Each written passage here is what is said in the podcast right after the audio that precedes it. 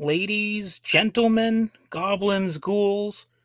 Today we're going to be talking about Franz Liszt, a composer, virtuoso pianist, and yes, I said pianist, not the other word, a conductor and a teacher, and he was Hungarian, of course. He was born in 1811, and he became deceased on 1886. He is widely regarded as one of the greatest pianists in history and a key figure in the Romantic era of classical music. Liszt's influences went beyond his performances and compositions, as he also played a significant role in the development of the modern concert experience. And his pyrotechnics were awesome. You know, the use of stage blood, creative makeup, and stage diving techniques, and, you know, smashing the musical instruments on stage, and all that kind of... Oh, wait, he didn't do that. Never mind, that's getting a little bit too far ahead of ourselves here. But, you know, he was an innovator. So here are some key points about Franz Liszt that don't involve setting up a guillotine on stage and chopping off, you know, a dummy's head or having a boa constrictor and stuff like that. But, you know, that kind of theatrical stuff aside, his early life and musical education, you know, he was born in 1811 in Rating, Hungary, which is now part of Austria. He showed prodigious musical talent at a young age and began receiving piano lessons from his father. So that's pretty nice, you know. Later, he studied composition and piano in Vienna with notable teachers including Carl Czerny and Antonio Salieri. So I may have mispronounced those names, but I probably wasn't too far off. Moving on, we're going to talk about, you know, his virtuoso pianist elements. So Liszt's extraordinary piano skills captivated audiences throughout Europe. He was renowned for his technical brilliance, expressive playing, and showmanship on the concert stage. Liszt's innovations in piano playing, such as his use of the Lisztian technique, greatly expanded the possibilities and range of the instrument. So from what I could gather, you know, as far as this technique goes, why it would be called Lisztian, there was a 65-page article on Franz Liszt and Chopin's techniques, and it notes that in at least some of Franz, or wait, did I say Franz? Oh yeah, his name is Franz. I was thinking Hans for some reason. But anyway, in some of his pieces, the arm needed to be able to swing from side to side and the forearm rotate in an uninhibited way, adding that Liszt's third grand etude, La Campanella, cannot be played without a mastery of rotation because the distance of the leaps is so extreme. So, yeah, there you go. It's a, you know, pretty impressive use of the arms that he employed in his pieces. And I suppose that's a bit like a guitarist who can only play certain things in a certain way, like if you're tapping the fretboard, you know, two-hand tapping kind of stuff. It would be very tricky to play some of that stuff in a different way. And the same is true of piano, too. So as far as the compositions, Liszt composed prolifically in various genres, including piano music, orchestral works, choral music, and chamber music. His piano compositions, such as the transcendental etudes, Hungarian rhapsodies, and piano sonata in B minor are considered masterpieces and have had a lasting impact on the repertoire.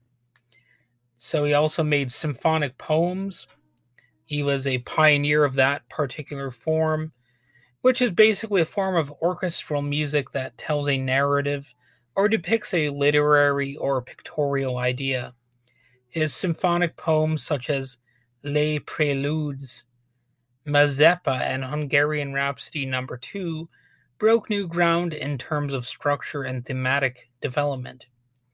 And he's also known for having been involved in transcriptions and arrangements that were unique and, important at the time. Obviously still important now, but at the time, I don't know if other people were transcribing and arranging things in the way that he was. He was known for skillful transcriptions and arrangements of works by other composers, including symphonies by Beethoven and Berlioz, operas by Wagner, and songs by Schubert and Schumann. These arrangements helped popularize the music of other composers and showcased Liszt's technical prowess. So I probably mispronounced a few of those names. I suck at pronouncing, a lot of these people's names, because I'm a pro over here. But anyway, from 1848 to 1861, Liszt served as the music director in Weimar, Germany, which is known as the Weimar years. I believe it's pronounced V when you have a German W. And anyway, during this period, he conducted the court orchestra, championed the works of contemporary composers, and composed some of his most significant orchestral and choral works. And so he's had an influence on the piano and music culture overall as well. His virtuosic playing and innovative compositions had a profound impact on future generations of musicians. He expanded the technical possibilities of the piano, influencing composers such as Rachmaninoff and Debussy. Liszt also played a crucial role in elevating the status of the pianist from a mere accompanist to a solo artist, and helped establish the modern concert tradition. So as far as his legacy in later years, in the latter part of his life, Liszt shifted his focus from performing to teaching.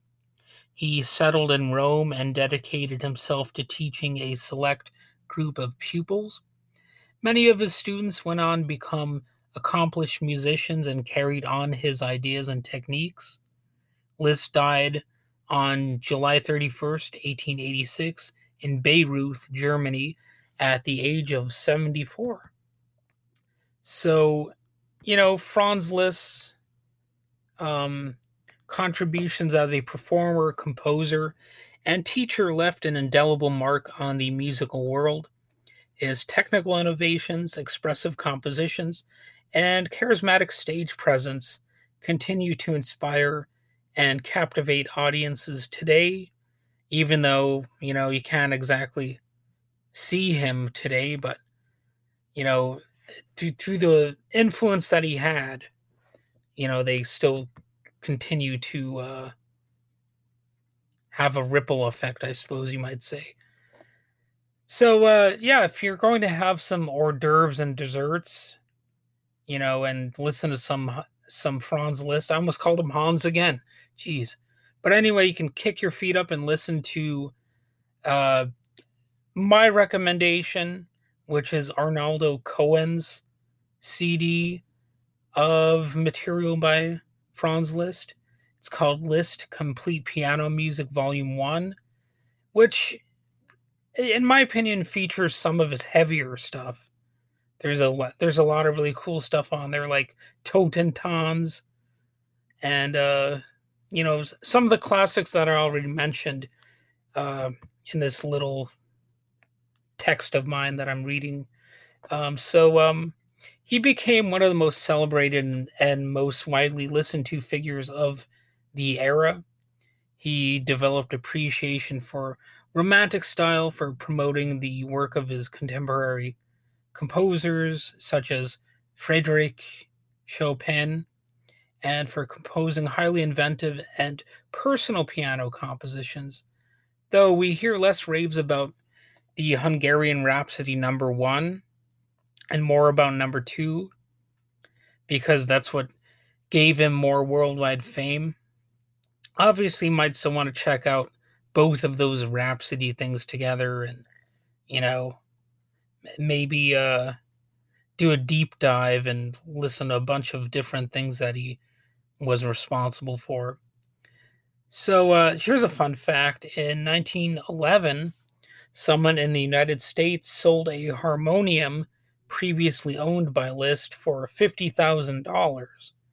So if the little inflation calculator thing that I used online is accurate, that would translate into a value of about $1,596,647.37 in today's money.